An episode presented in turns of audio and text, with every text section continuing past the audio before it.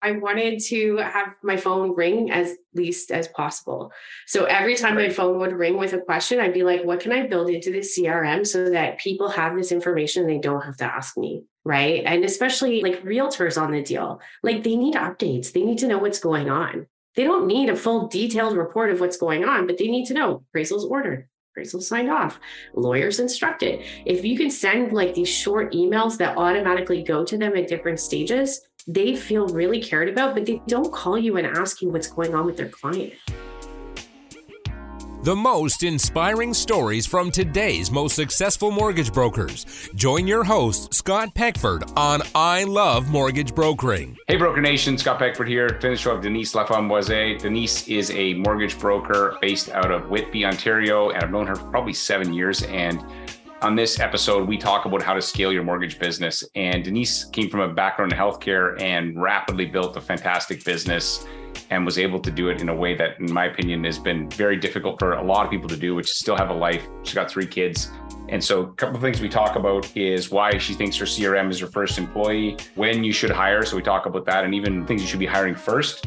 And then finally, we actually dive into some tactics about how to actually make your business more efficient. Denise was and is a coach at the 10 Loans a Month Academy and coached on process and it's fantastic. I think you're going to enjoy this episode. Hey, before we jump into that, I want to give a shout out to our title sponsor, Finmo. Finmo is a Canadian mortgage application, document collection, submission platform designed specifically for Canadian borrowers and brokers. Very easy to use. It's got some cool features. It connects with Zapier, so you can do automations. It's connected to Lender Spotlight, so you can search rates and guidelines. And it's got a portal for uploading documents for your clients to make it really easy for you to review and for them to send them to securely. You can check them out at lendesk.com slash Finmo. Check out this conversation with Denise.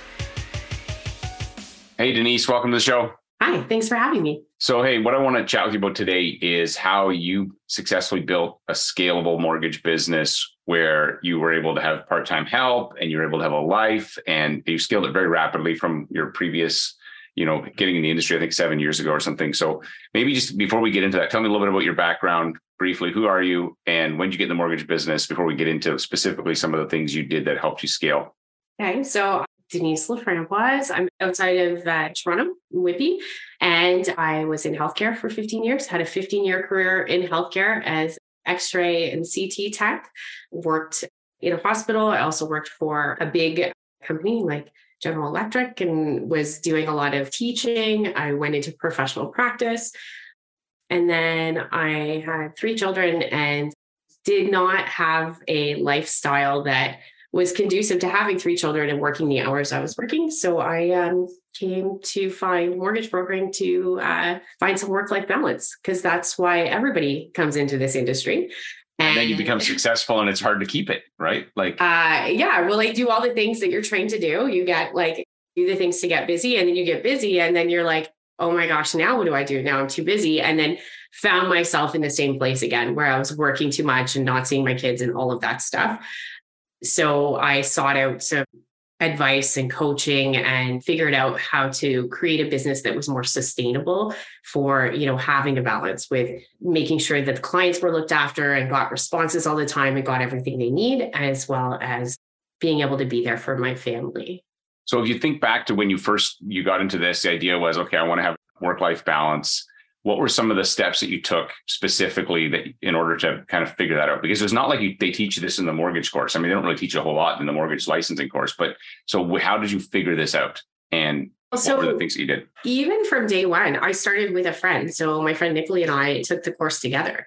Both got licensed at the same time with the idea that we could cover for each other because I wasn't going to be available all the time and she wasn't going to be available all the time. So and we also were really adamant about learning. So we felt that if we were sharing everything we learned together, that we would learn twice as fast because we'd have twice as many deals to learn. Right. Okay. And then so has Nicolee worked with you the whole time? Like yeah, we've been thick as thieves forever since that. Right.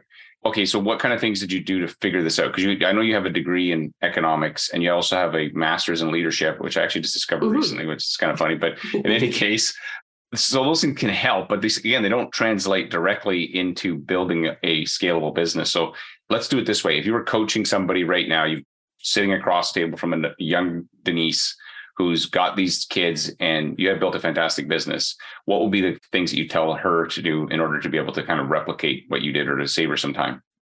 systems from day one systems, right? So writing down what you do, writing down having a policy and procedure manual, which maybe seems like overkill when you have one person, but we all wait too long to hire every mm-hmm. single time.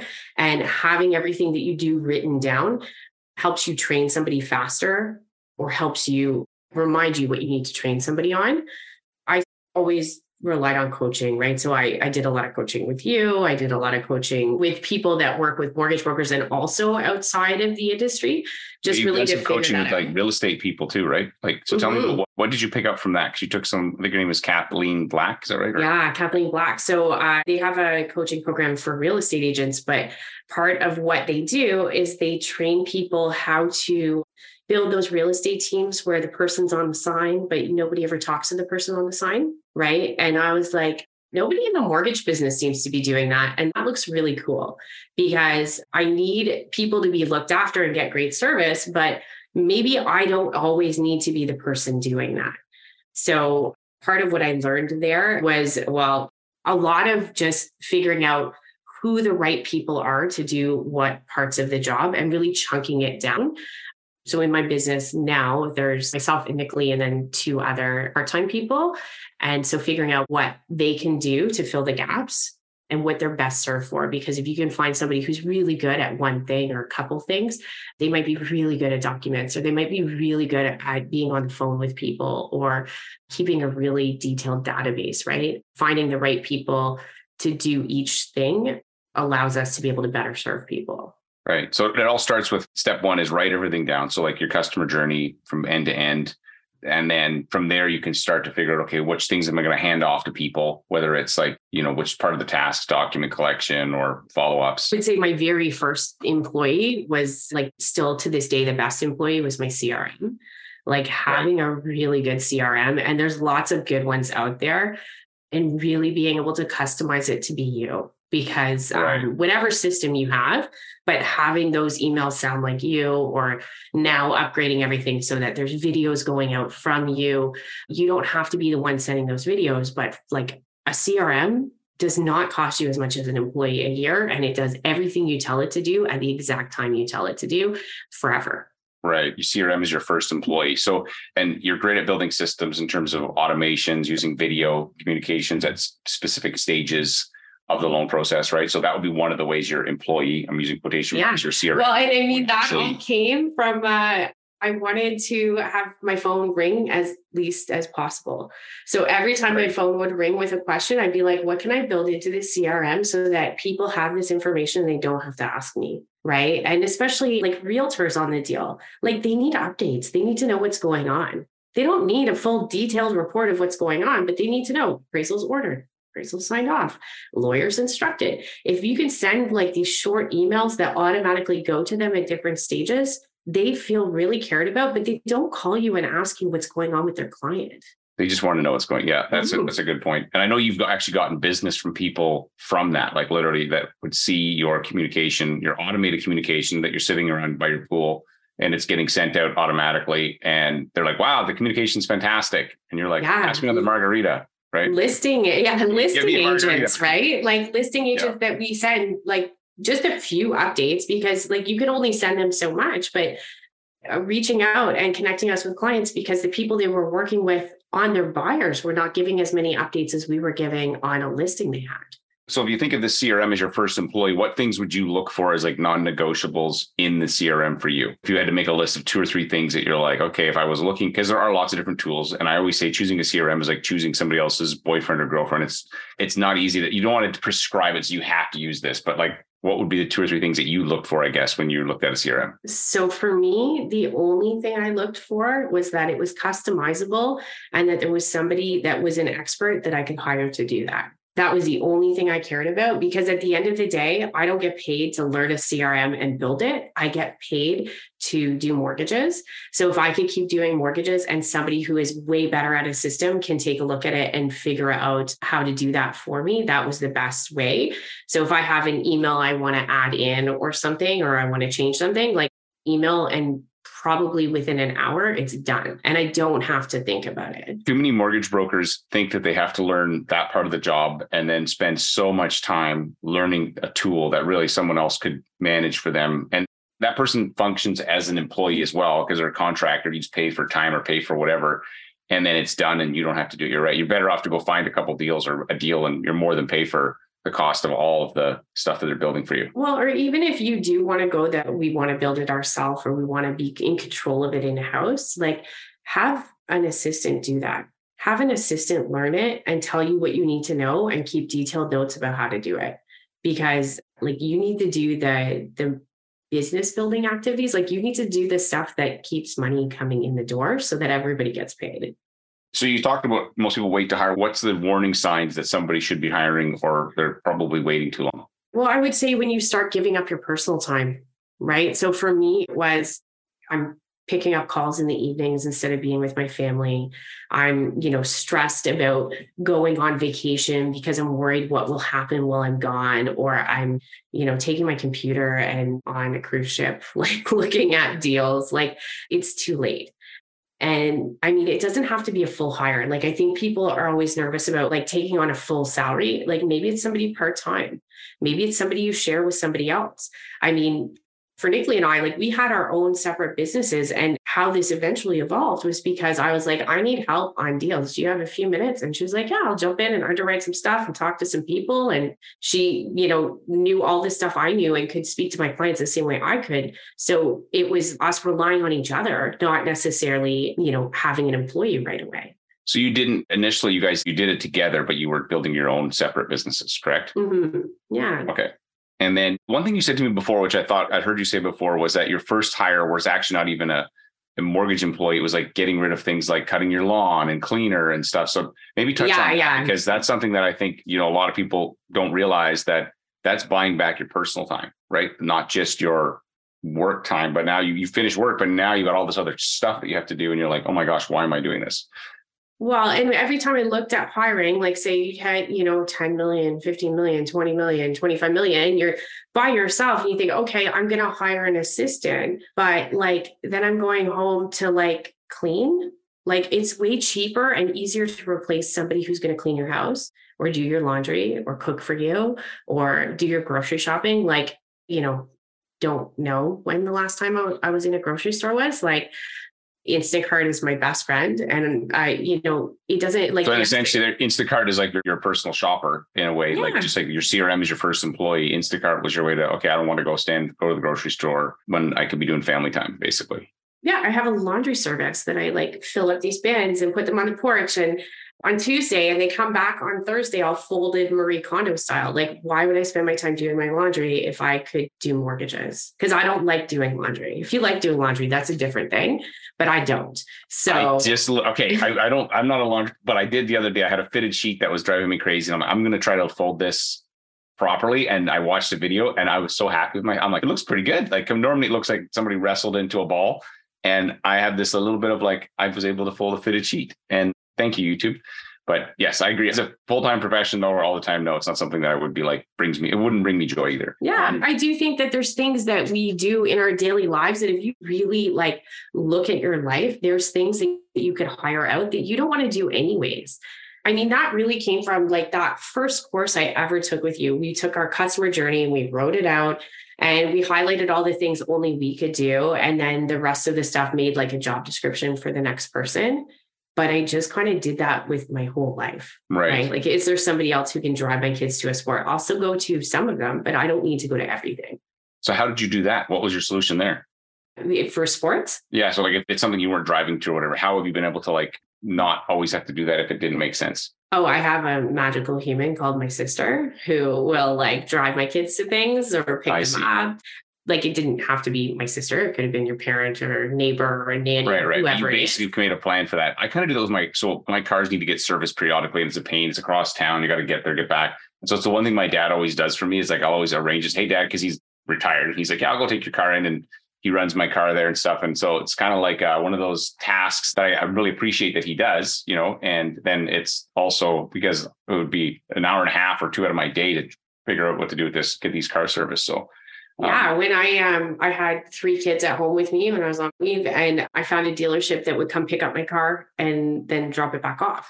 Because it was such a pain to like go there, move three car seats because my kids are close in age, and then like move them into the shuttle and then have them shuttle back. And they were like, "Do you want us to just come pick up your car?" Yes, yes, I do. They're like, We we don't just- want your kids in our car. Yeah. That's what they- But I did like it was such an ordeal for me, even to go to the doctor's office. Like we have a doctor service here where we call and the doctor comes to our house. I don't have to make an appointment and drive there and drag everybody there. Like somebody can come to us. Right, right. I think you're so good at building processes. I like how you've taken the idea of a customer journey and applied it to your life. And it's just like in your business, you're thinking about what things are only I can do and are profitable. But in your life, it's like what things are going to suck my energy or take up my time so that I can't be present. Yeah. Well, if you think about you work hard and then you come home and you're like excited to see your family, but you're like cleaning and doing meal prep and stuff. and running to the grocery store and all the other stuff. That's not quality time. Like Mhm. I want to be shooting them with Nerf guns and playing in the pool. Like Right. Right. That's really good. Or doing Fruit Ninja in the backyard with oh my Gabe. Anyway, that's oh my god.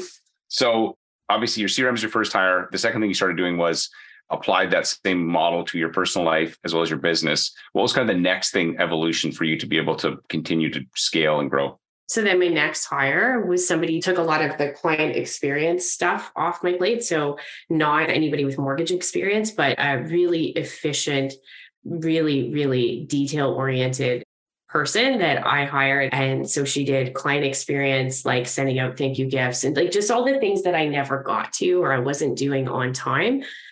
And then I eventually I trained her on documents. So she was doing all the documents for me, collecting documents and doing fulfillment.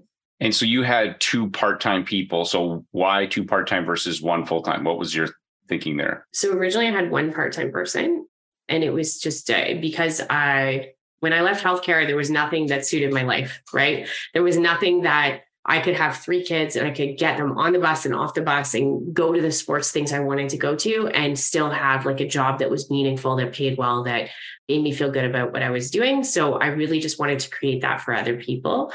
So my first hire was a mom of three kids who picked her own hours, but was super efficient inside those hours, but was able to have like a job Right. inside her life instead of a life that operates around your job. So then the second person I hired was the same. She was like going to school. So she would go to school and then work at night, which was amazing because I'd come in in the morning and all the emails have been dealt with because she was Hmm. working at night. But like, why do I care when something happens or when something gets done? I don't. As long as it gets done, if it works for you and we're all happy, we all win. Okay, so there's some other tactical things that you've done found to be very clever. We're talking about the one inbox idea. That's one of the things that has also helped you be efficient. Yeah. So when it was just me and my first employee, it was really easy for me to just forward stuff to her and say, hey, do this, do this. When the second person came on and then the third person came on, it was a big waste of time for me to forward something to three people and say, who needs this? Or can somebody do this? Whoever's got time right now. And then maybe somebody wasn't even working, then they've got to go through their inbox and go, hey, did somebody do this? And it's just a bunch of back and forth. creates a lot of noise if a lot of people see a message that only one of them needs to see, basically. But Mhm. So I have a really great IT guy, and his background was that he was uh, like an engineer, like doing efficiency at UPS before he opened his own business. And I took him for coffee and said, I feel like I spend my whole life forwarding emails now. Like I know it's great to have a team of people helping me, but if I'm not there to forward the emails, like they don't get dealt with.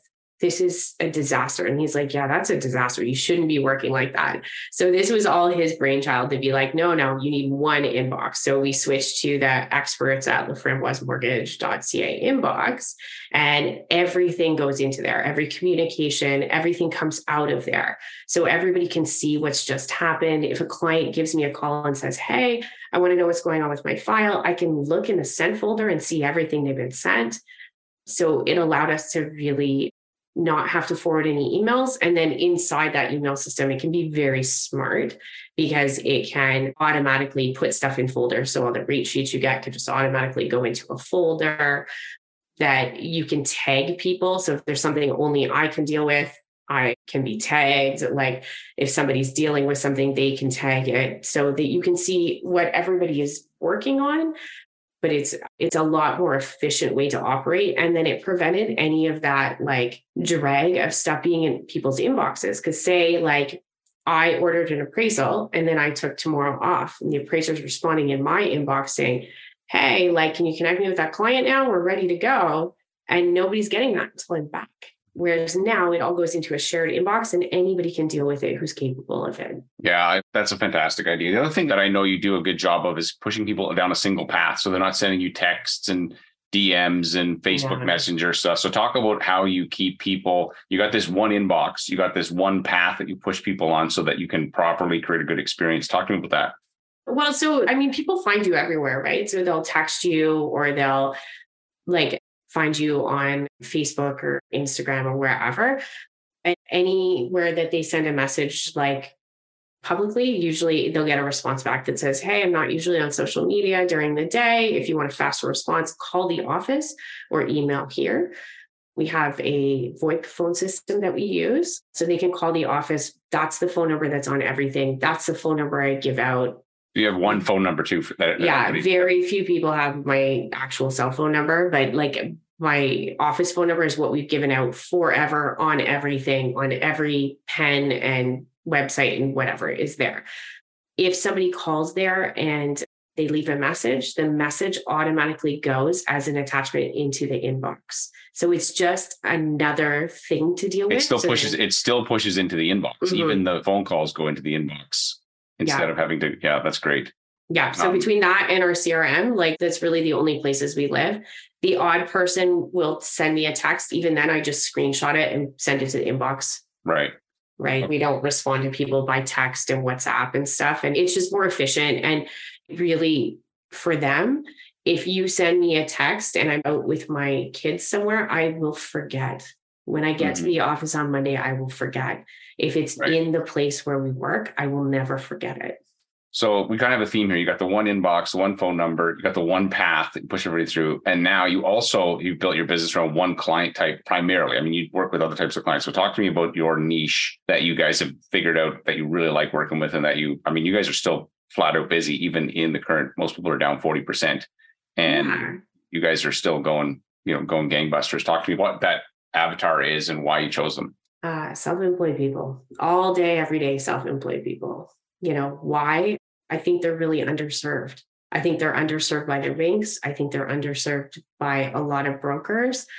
There's a lot of people out there. You were one that you would say, I only do a business. I remember you saying mm-hmm. that all the time, right? I only do lazy, a business. Though. I, right? I was lazy.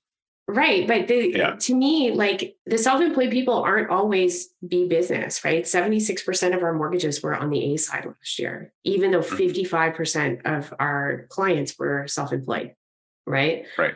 So there's a lot of niche products and stuff that you can take a look at, or just even understanding how self employed finances work. And it's a really great thing to do, even just to understand your own business.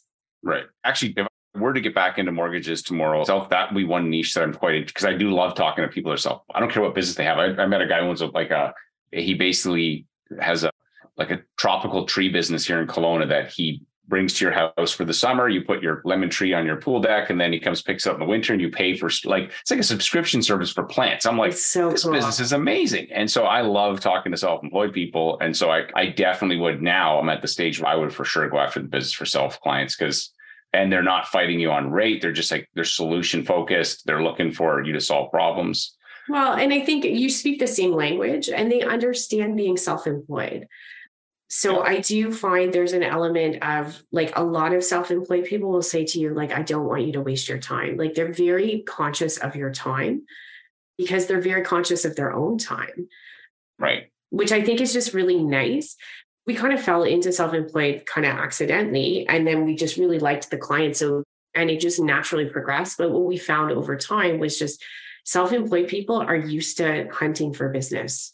They're used to going places to network and they're used to referring people and we just found that they referred so much more than other clients. And it wasn't because other clients weren't having a great experience. It was because, like, when I was an employee at the hospital, no one ever said to me, Hey, who's your accountant? Who's your mortgage broker? Like, this was not a regular conversation Whereas self employed people, everybody is like, who do you use for IT? What do you do for this? Like, who do you use as a bookkeeper? Like, what bank do you bank with for your business banking? Like, how do you, are you incorporated? Do you have a holding company? Like, this is a regular conversation with self employed people all the time. Right.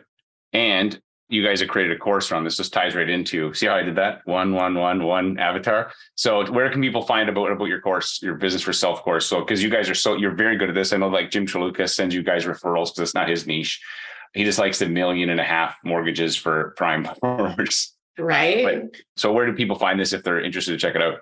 You can go to bfsbootcamp.ca. Uh, so that's where it's hosted. Ryan's actually hosting it for us now in 10 loans a month, which is really great because we're not IT people and we're not like good at setting up courses. So he's setting it all up for us. So that is uh, where you can find that.